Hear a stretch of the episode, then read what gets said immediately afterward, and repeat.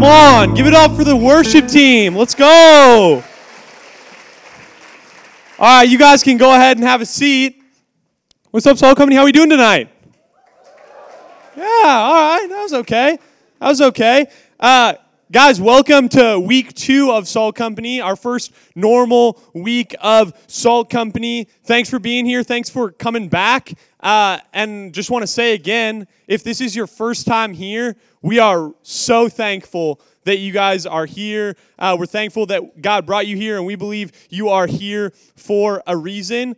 Uh, Want to repeat one thing that was said earlier, which is that uh, we are not just a college ministry. We are a college ministry, but we're actually a college ministry of a local church. And so we want to invite you back Thursday nights right here 8 p.m. We do the same thing every week, but we also want to invite you Sunday mornings. We're, we're, we're a multi generational church that gathers together on Sunday mornings to do the same thing open up the Bible and worship Jesus. And so we don't actually meet here Sunday mornings. We meet uh, at the Graduate Hotel on campus of the University of Minnesota, 8:45 and 10:30. Want to invite you guys to Salt City. Know that you guys have a church home at Salt City Church, um, and we love Salt City, and Salt City loves us really well. Uh, we're jumping into our first series of the year. So last week was kickoff we're, we're jumping into our first series of the year that, that we're calling The Road Less Traveled, which this is what we typically do at Salt Company, is we open up the Bible and we hear from God through His Word. We just work our way through a book of the Bible. And so we're opening up Romans because we believe God's voice is revealed in His Word.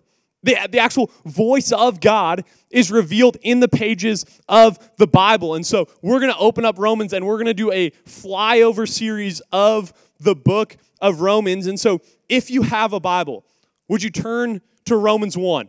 Uh, if you don't have a Bible, your phone works great. Uh, pull out your phone. If you're looking for Romans, it's 85% of the way through your Bible, or you can look at the table of contents also want to say if you don't have a paper Bible, uh, but you'd prefer to use one, uh, we want to give you one. They're, they're in the back on your way out. Uh, grab a, a, blue Bible. It's our gift to you. You can take that home. Uh, but, but Romans 1 is where we'll be tonight. As you turn there, I have a question for you guys. Who is the most powerful person on the earth? I want you to think about that. Who is the most powerful person in the world right now? And in, in just a second, I'll have you share your answer. But what, what we're going to find is that we all define power differently. Like what you consider as powerful is different than what I consider as powerful. We all have different purposes for power. What are you powerful over or have the power to do? We all think of different things when we think of power. See, some of you, when I say who is the most powerful person in the world, you think power is money. And so Elon Musk has to be the most powerful person in the world. Or maybe you think Joe Biden because you think power is based on position. Maybe uh, if I butcher this pronunciation, I apologize. Uh, Hafthor Julius Bjornsson, some of you know. Uh, his nickname is Thor. He's ginormous. Google him. Strongest man alive, at least he was at one time. This, this dude is jacked. His power, strength. Uh, uh, a Ronaldo or LeBron is, is power, talent. Kylie Jenner is power, influence. What is power? And who is powerful? Okay, I want you to think of who you think is the most powerful person alive. It can be someone I listed, it can be someone I didn't list. But I want you to think who is the most powerful person alive, and I want you to shout it out. Uh, I'm going to count down from three. Okay, everyone have the name in their head? All right. Three, two, one.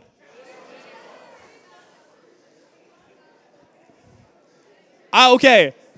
I'm to I'm to be honest with you guys. I'm to be honest with you guys. I was hoping to hear like a couple names pretty clearly that I could list off. There were so many things said, I didn't hear one single name clearly. Uh, but that kind of makes my point. Uh, We all define power differently. All sorts of names were thrown out.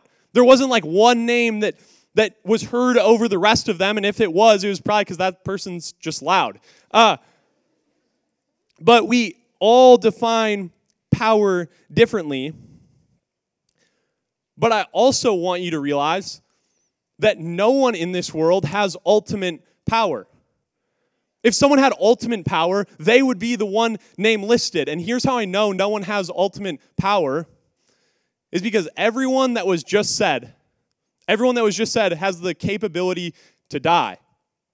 That just got morbid really fast, I know. Uh, but everyone that was just said, like, everyone has the capability to die. So no one uh, in the world actually has ultimate power. And so tonight, we're going to talk about where power comes from. Where does power come from? If we want to be people that have access to power, where do we get it? And I'm just not just talking about the power that was listed earlier. I'm talking about the type of power that lasts beyond our life here on earth. The type of power that gets us into heaven. Because that takes power. And so we're going to talk about the type of power that gets us into heaven tonight. And so I have one more question for you before we jump in, and I'm, I'm warning you.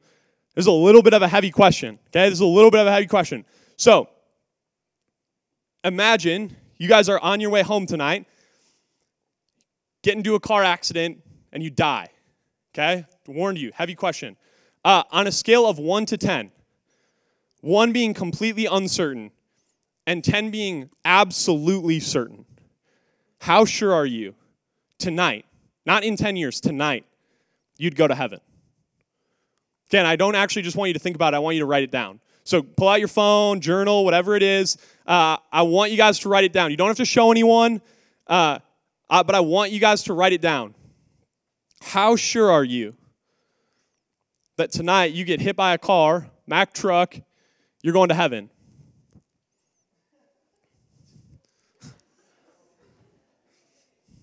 Guess that's funny. Uh, okay, everyone, everyone got it written down. Yeah. Okay. I'm just gonna assume. I'm just gonna assume you you do. Uh, so we're gonna jump into Romans, uh, but we're gonna get a little context for the book. And so we're in Romans one one. This is what it says.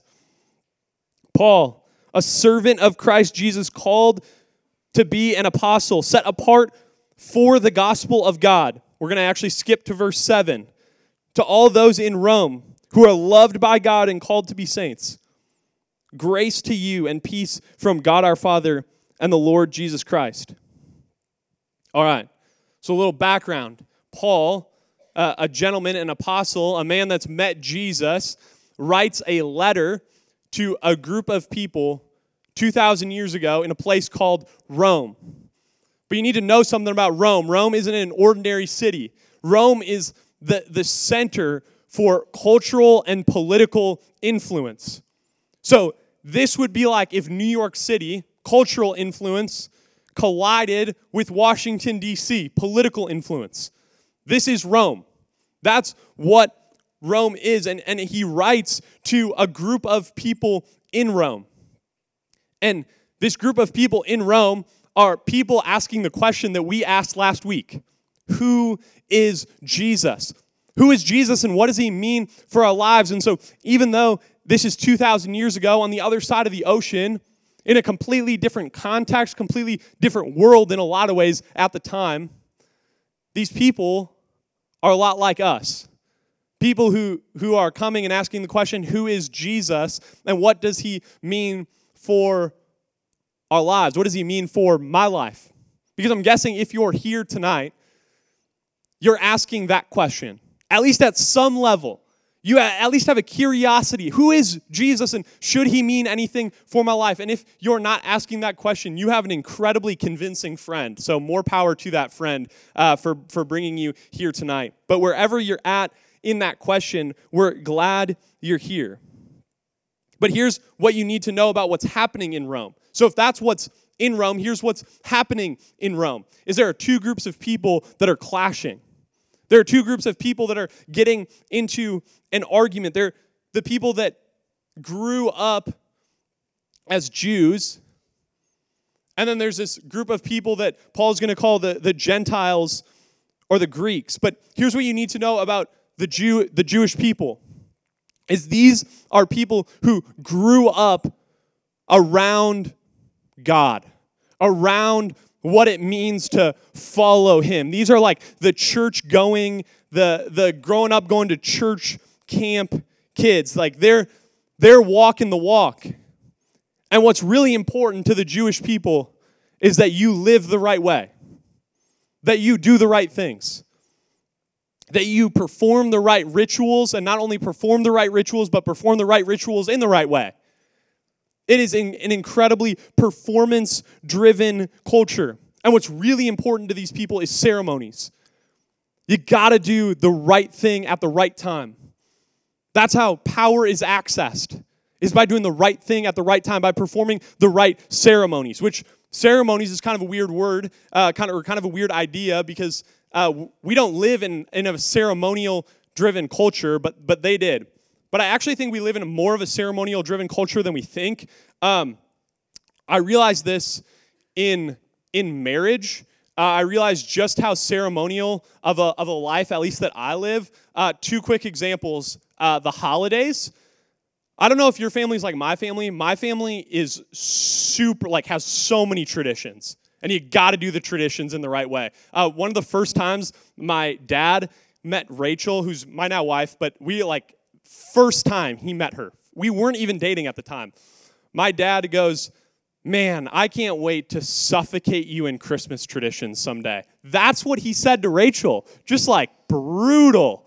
Uh, but that's my family. We love Christmas traditions, birthday traditions, the whole shebang. Um, but I, I'm also realizing I have more consistent ceremonies in my life. Uh, this is the current tension of the Provart household is that I have a nighttime ceremony.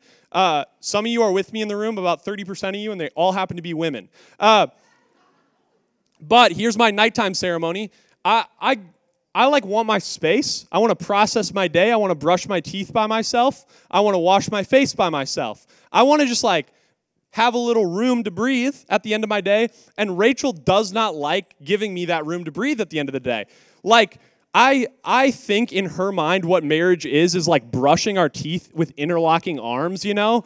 I really think that's what she thinks marriage is. Uh, so that's the current tension of the Provart house is I'm like, I'm like, Rach, you should go get ready for bed, and then I will get ready for bed after you. I like my ceremony. Anyway, uh, we're getting off topic. Ceremonies. Uh, we don't live in a ceremonial driven culture, but I think we have more ceremonies than we think. Uh, but what you need to know about the Jewish people is that they care about their ceremonies. Like me and my nighttime routine, they think there's a right way to, to perform ceremonies, that in order to receive power, you have to do the right thing. You have to do the right thing in the right way. But there's another group of people clashing up against the Jewish people. And this is the Gentiles or the Greeks. Here's what you need to know that means these are all people that are not Jewish, they're people that grew up far from God. They, they don't have the, the traditions, they don't, they don't know what it's like to, to follow Him. They're learning about God for the first time. So you got the Jewish people who are so deep in traditions and they care about what you do. But then you have these Greeks and they care about what you know. They care about what you know. They think power is based not on what you do, but what you know about God. So the, the, the Greeks are focused on knowledge, thinking that power is received based on what you think about God. So they actually didn't really care that much about what they did for God, but they cared a lot about what you thought of God. So they thought power was accessed by thinking the right things, having the right thoughts, holding the right opinions about God. So the Greeks think that the Jews are blinded because they are holding too tightly to their old way of thinking, and so they don't think the right things about God. That's what they think. But the Jews think the Greeks are blinded because they don't hold to any of the previous traditions. They don't care about how they live, they just care about what they think.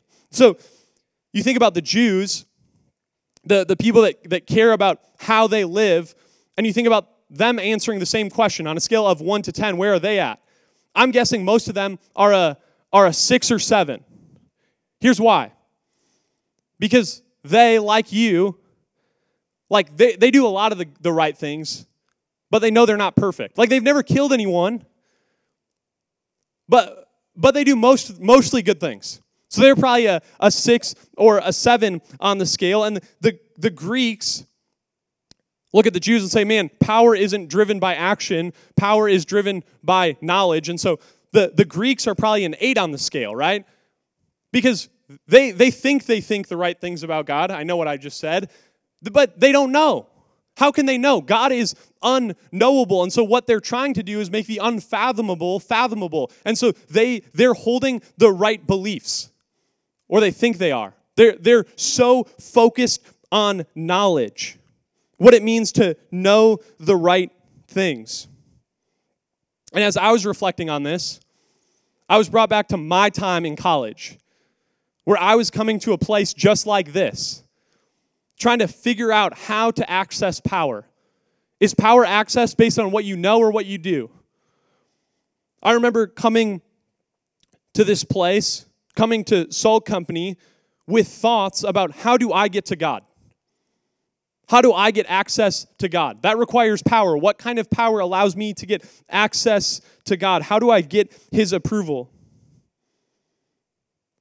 Thinking that, man, if I stay away from certain things or if I do certain things, then I'll get God to like me. Like my walk with God was based on a, a sliding moral scale. Let me explain this to you. That I'm kind to people outwardly, I say nice things to them and I show up to Salt Company, to this church event with church people, and, and so I'm, I'm bumping my moral scale up. Maybe I was a seven at the beginning of the day, but I said a nice thing. I held the door, and, and now I'm at Salt Company, so maybe I'm an eight. Things are going pretty well. Until maybe I, I fall back into something I, I said I wouldn't do. I end up getting drunk with, with my friends, or I end up sleeping with a stranger, or I end up being mean to my parents, or leaving a hurting friend on red. And all of a sudden, I feel myself bumping back down the scale. Where I was an eight, now I'm maybe a six, maybe a five, depending on how hard my day was. So I'm, I'm living my life on a sliding moral scale. The more good things I do, the higher my number gets. But then as soon as I do something bad where my conscience feels dirty, where I feel gross inside, that number starts to slip back down. You see, we, we think when we do good things, we can earn God's favor, but then when we do bad things, His favor leaves us. We tell ourselves that the approval of God, the power it takes to get to God, is actions based. We, like the Jews, are probably in the six to seven range. Some of you maybe wrote in the six to eight range. Man, I'm, I'm a good person, but I'm not perfect. I'm not, I'm not, I'm, I'm, not three, but I'm not 10. Some of you, I, I want to acknowledge, like, you're like, Colin, I'm not, I'm not in the seven to eight range. I'm not even in the like five to six range. I'm I'm a two. Like if you knew my story, if you knew how many bad things I've done even this week, you would like I'm a two. I'm I'm really not sure. What I want to say is keep listening because we're gonna we're gonna try to find power from another place. And but there are others of us who realize that, that power isn't found in action. We think power is found in knowledge. And so you're you're the type of person that comes into this room and you think, man, if these people actually believed or knew the right things, if they knew the right opinions to hold, if they knew the right thoughts about God, then they'd have power to, to access Him. So you're maybe in the eight where you're looking out and you say, Man, I know more things about God. I hold the right opinions about God. And so I'm, I'm an eight, unlike these other people. But man, there's some information that you don't know about God. And so you're hoping that you know the right information to know about God. So you're, you're maybe an eight. Still, others of us think it's some combination of both that we need both the right actions and the right thoughts of God. We need to think the right things and do the right things to, to please God, to, to access His power. So here's the thing we all come into this place with different numbers. Some zero, some 10. I would guess the majority in the five to eight range. But here's what I want to say if your number is not a 10, is it really worth arguing with someone about how to bump your number up one or two points? Like, if you're in the seven range, is it really worth arguing with someone who's eight who thinks that it's knowledge based as opposed to actions based? It, it, it just doesn't seem like it's worth arguing about. Because what you end up is you you end up like the Jews and the Greeks debating is it knowledge or is it action? Is it knowledge or is it action? And you end up fighting over powerless things. You end up fighting over uncertain things. You end up fighting over hopeless things. It's like uh, some of you maybe are have already had this. Uh, others of you, you'll get it. It's like in class. I remember in class when I was in college, uh, when the professor is like teaching a topic, and then uh, kind of out of the blue, they're like, all right, get in your group. You have 20 minutes to create a presentation, and you're presenting it at the end of class today. Right? And so you guys start freaking out because you get in your group, you're like, man, we got to come up with a presentation in 20 minutes. It's like that group, which we've all been in this group. If you haven't, you're lucky. Uh, it's like that group that spends the first 15 minutes arguing over what the slide theme should be. It's like, it doesn't matter how you package it if the content sucks. It doesn't matter. That's what's happening in Rome. And I think that is what our tendency is, is to argue over worthless things. To argue over whether it's knowledge or whether it's action. Because in the same way, to be an eight, it's like, my, man, my eight's better than a six. Well, is it really? Because imagine you're at the edge of a cliff, you're, you're jumping off and you can't see what's under you. Are you going to jump if you're 80% certain that there's water that can catch you? Probably not. Are you going to jump if you're 90% certain there's water that's going to catch you? 90. Like you're a 9, 9 out of 10. Are you going to jump? Probably not. Why? Because it's significant enough that 90% isn't certain enough. It's the same way with our relationship with God. If you're a 9 out of 10, you, like you need to be better than a 9. You need to be a 10 because th- this isn't just like jumping off a cliff. This is life with God. Do you have the power to, to have a life with God? So, what Romans is going to teach us, what Paul's going to teach us, is how to be a 10. This is what it says. This is what Paul says in the book of Romans. This is Romans 1, verse 16. He says this For I am not ashamed of the gospel, for it is the power of God for salvation to everyone who believes, to the Jew first, and also to the Greek. For in it the righteousness of God is revealed from faith for faith. As, as it is written, the righteous shall live by faith. Here's what Paul's saying power is in the gospel. Power is in the gospel. The gospel is a word we throw out a lot here at Salt Company, and here's all it means all it means is good news. We think power is found in the good news of what Jesus has done for us. But to know the good news, we need to first recognize the bad news. So I'm going to be explicit with what I've already told you tonight that we, apart from God, are powerless to get to God. If you're an eight, you're actually a zero because your knowledge, you don't know enough good, you don't know enough of God to have knowledge get you access to God. And if you're a seven in your actions, that's as good as a zero. Because there's no way you can do enough good things to get yourself to God. So you're actually a zero. Your best efforts of significance, influence, authority, your best actions, and your best knowledge will leave you hopelessly uncertain and hopelessly apart from God. But Jesus is offering us power that's different. not through what we do or through what we know, but through what he has done for us. This is the gospel. I'm gonna, I'm gonna say it as clearly as I can that we were powerless, but Jesus, born as a man, but was fully God, came on a mission to earth. Though he was powerful, he came to save powerless people, that people like the Romans and people like us because our goodness wasn't good enough, our knowledge was not smart enough, because our brokenness was so complete to the core of who we were that all of us in this room, including myself, were a zero on that scale with no way on our own to get to God. And so we, because we're a zero, deserve separation from God, but God still came. Here's what Jesus does is that he takes that separation, he takes the penalty for our powerlessness, and he takes it to a Roman cross where he dies for for our sins.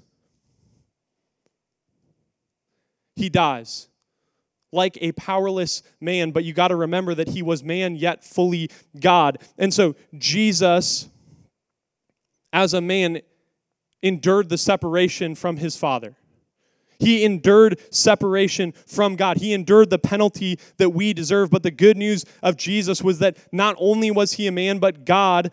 And so he could endure the powerlessness as a man, but he could not forfeit his power as God, and so rose from the grave in the epic, most epic turn of events in all of human history. Jesus rose from the grave. And here's what looking at Jesus makes us do. When we see the perfection of Jesus, the power of Jesus, in light of who we are, we realize that we are completely powerless. If you haven't realized you're a zero yet, I hope you realize it now. That Jesus, perfect, holy, fully God, fully man, he's the only one that can stand on his knowledge and that can stand on his actions. Because what the James says, what James, the book of James says, is that Whoever keeps the whole law but fails at just one aspect of it stands guilty before God, stands powerless before God. We all stand powerless before God. There's no power in what we know, no power in what we do, but there is power in what we believe. We can not know enough of the right things, we can't do enough of the right things, but we can believe that Jesus displayed power on the cross for us. And by belief and belief alone, you can actually have the power to access God because God gives his power to you. And here's what we do at Salt Company we talk about this power every single week. We talk about the gospel every single week because if the gospel is power, I want you guys to know the message of power. And so we're, we're going to come back and you, we're, we're going to say the gospel again. Every message throughout all the Bible, we're going to point to the good news of Jesus, of what he's done for us. My shirt literally says it. That's why I wore this shirt. It says good news every Thursday. Good news every Thursday. We talk about the same thing. And so, what I want you to know is that in light of that, it is okay to be someone who's still figuring it out here at Salt Company. Because we talk about power every week. We talk about how to gain access to power every week. You're not missing something, you're not behind. You can come as someone who's in process to Salt Company, but I also want to talk to another group of you. To the Christians in the room who are like, yeah, I know the gospel, I get the gospel. I get that the gospel is the entry point into Christianity, it's the door that I walk through. But I'm looking to come to Salt Company to gain more knowledge, to know what I need to do to be a better person because I've gone through the door of the gospel, and so I'm looking to go beyond the gospel. And what I want you to know is that the gospel is the only message of power. And so, if you want to be a person of power, a person with access to God, you can never move on from the gospel. But there's also encouragement in that. God loves you no more and no less today than he did the day you were saved because his love for you was never based on what you knew or what you did, it was always based on what he had done for you. So the gospel is always good news, no matter who you are. It is power. We don't move on from it, and you shouldn't move on from it. It's not the starting place of Christianity, it's where the whole Christian life is lived. Here's what we say at Salt Company is that the gospel is not the diving board, it's the whole pool. It's not the place where we start our Christian journey, it's the place where the Christian life is lived. Everything we do is in light of the gospel. It's in light of what God has done for us. But when properly understood, we start to orient our lives around it. We start to orient everything we do around the gospel because it's at the core of who we are. And so, this is why Paul says he's unashamed of the gospel. Because at the very core, it's where his power comes from. And so, when we're ashamed of something, it's because of one of two things. It's either because we don't want to seem proud, but you can't seem proud in light of the gospel because it's not what you've done, it's what Jesus has done for you. But we're also ashamed of things because of insecurity. But here's what I want you to know is that you don't have to be insecure about the gospel because the gospel is the very place where you found power. That's what's true of the gospel. You don't need to be ashamed of the gospel. Another way to say this is that when we're ashamed of something, we want to disassociate with it. We want to distance ourselves from it. We want to stay far from it because it gives us a stigma that is not positive. But for the Christian, our whole lives are oriented around this one event, this one person, this one idea that Jesus saves people who are powerless and that Jesus gives power, power to powerless people. So, Salt Company, we are not ashamed of the gospel here. We will talk about it every single week. We will talk about Jesus every single week, and we want that to be true of you too. But, but I want to say one more thing. I want to give a final encouragement. And in that encouragement, it's maybe more of a warning. So hear me on this. You see, because as I encourage you to be unashamed of the gospel, I think it's easy to sit in here and be like, yeah, Colin, I agree with you. But then if you're honest with yourself, you're kind of like, Colin, that's actually really hard. It's really hard to be unashamed of the gospel. Because I'm not sure if I always want to associate with Jesus. Like, I'm not sure if I'm all in yet. That's okay. I'm not sure if I've figured it out quite yet. That's that's okay.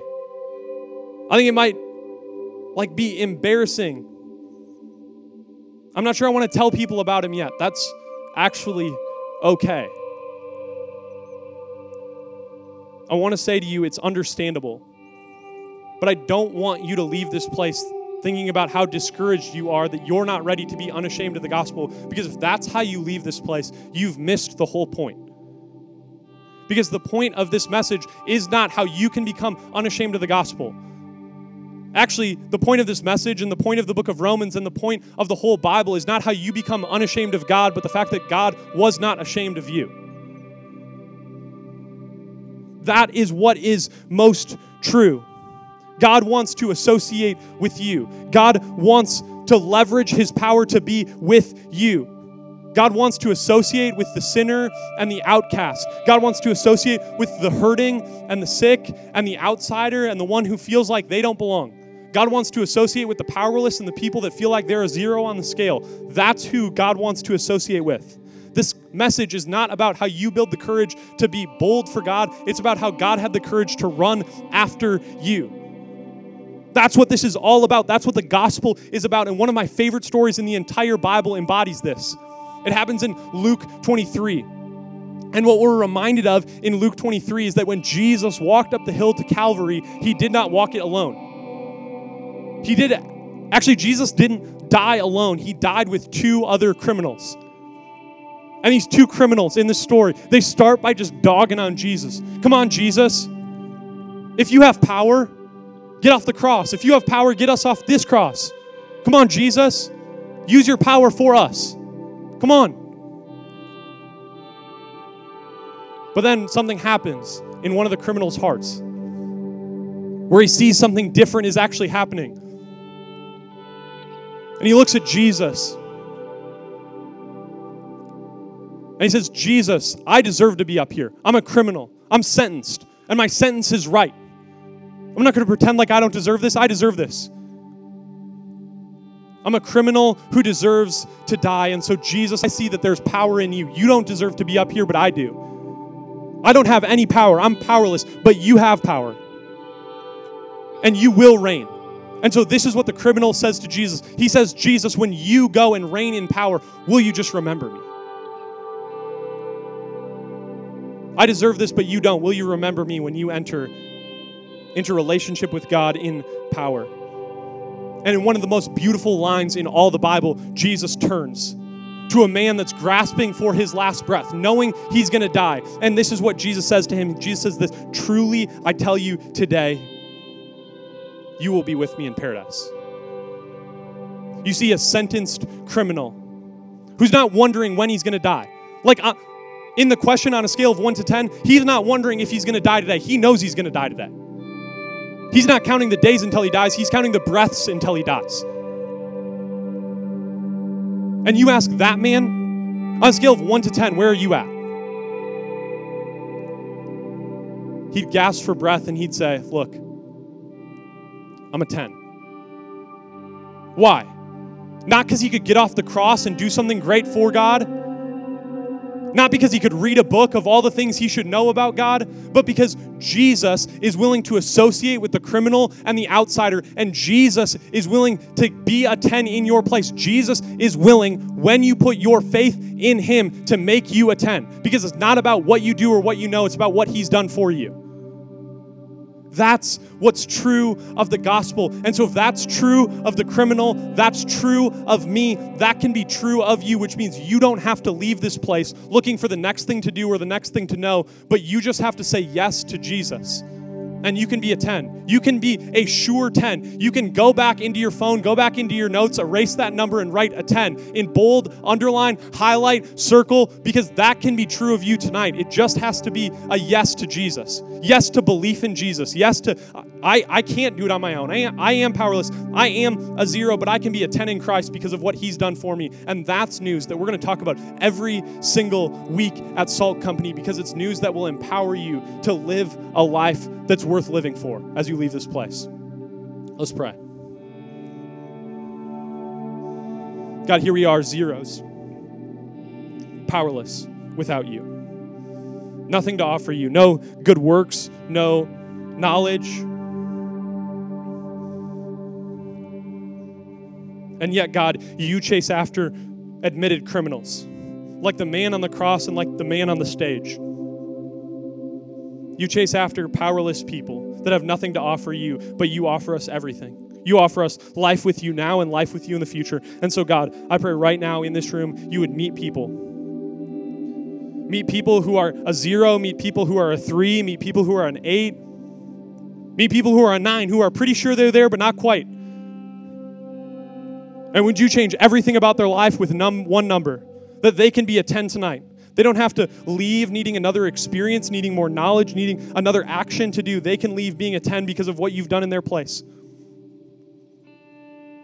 So, God, would we worship you with the certainty that we can be a 10 because of what you've done, because of what you've done on the cross, because of what you did when you died for us, but also because of what you did when you came back to life. God, that you guaranteed life for us when we put our faith in you. So, God, meet us tonight. Help us to worship you. Prayers in Jesus' name. Amen.